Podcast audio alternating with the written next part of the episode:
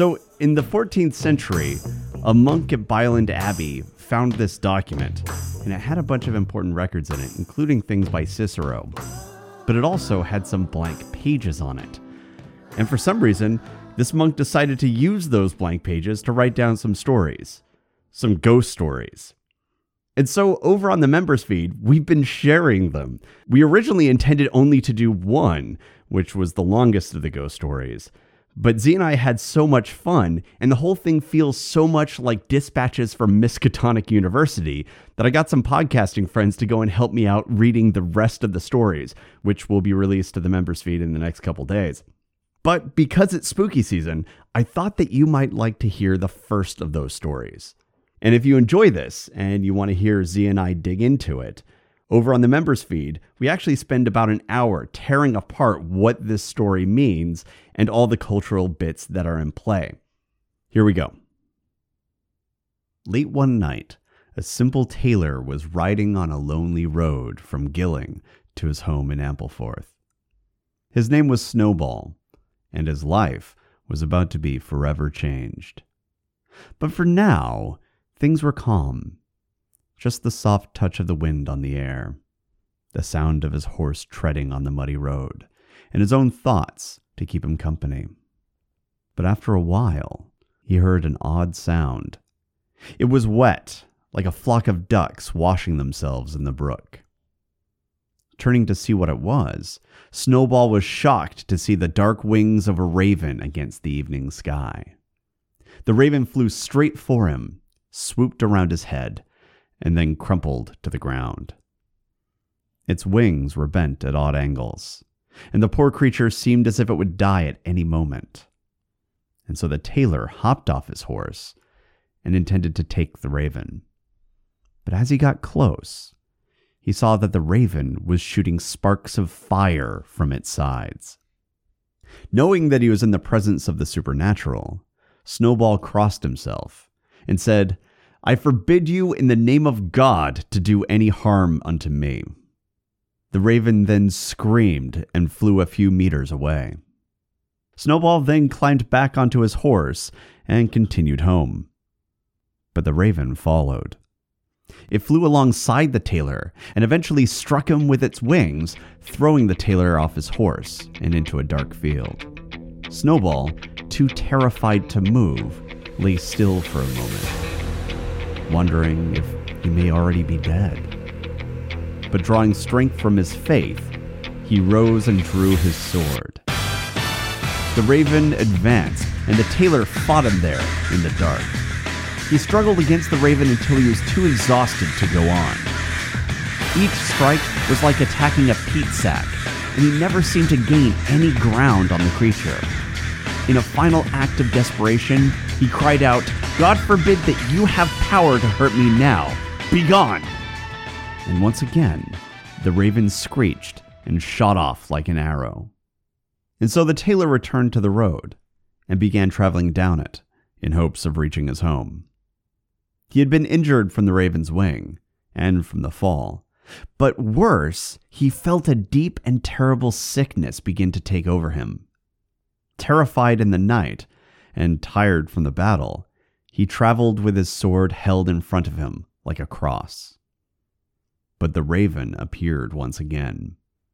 Though this time, it was not a raven. The spirit was a dog a fearsome and unnatural dog with a chain about its neck.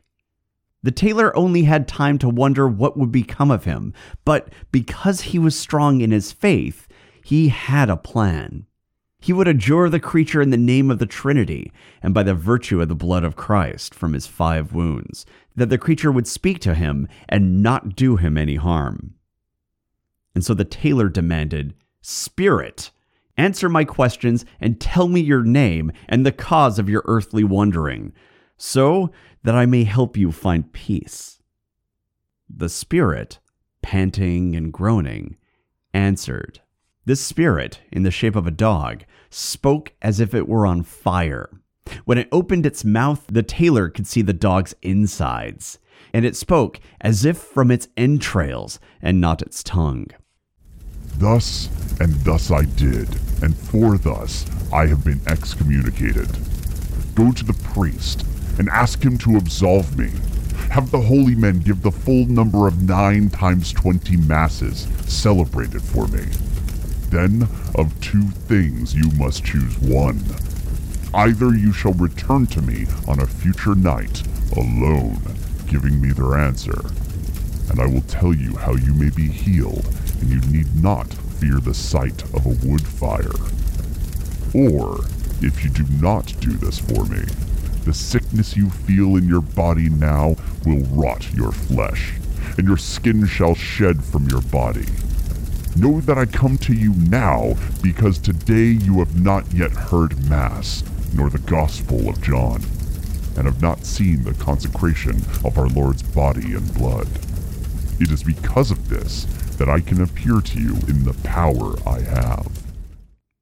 The tailor, left with little choice, complied with the spirit's demands.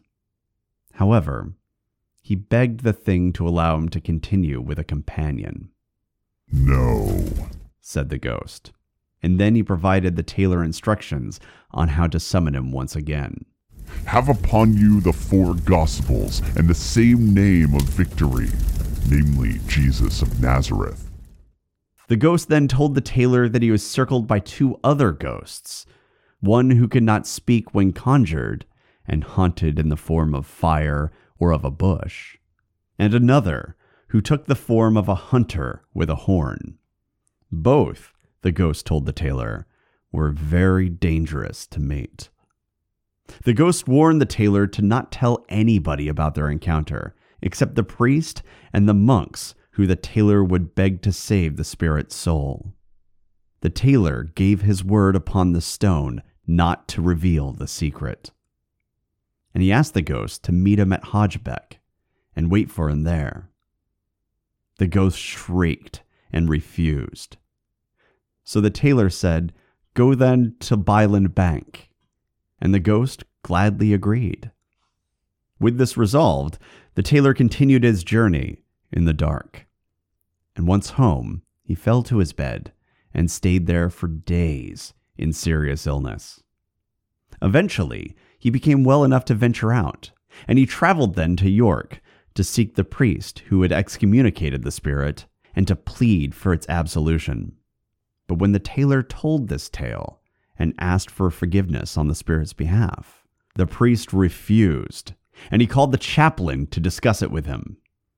The chaplain heard the tale and called another chaplain, and they called another.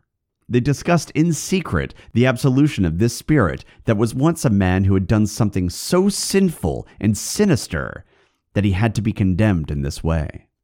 Watching this, and knowing that failure in his quest would result in his death, the tailor took the priest aside and asked him, Sir, you know the mutual token that I hinted in your ear? And the priest answered, Yes, my son.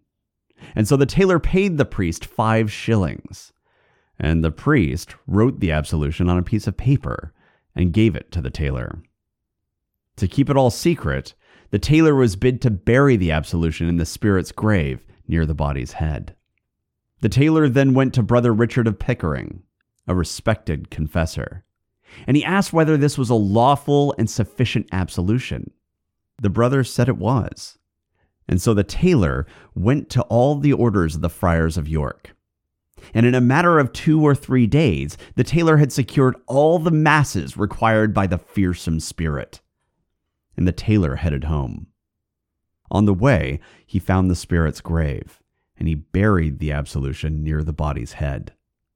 When the tailor had done all that had been asked of him, he returned home to prepare to meet with the ghost once more.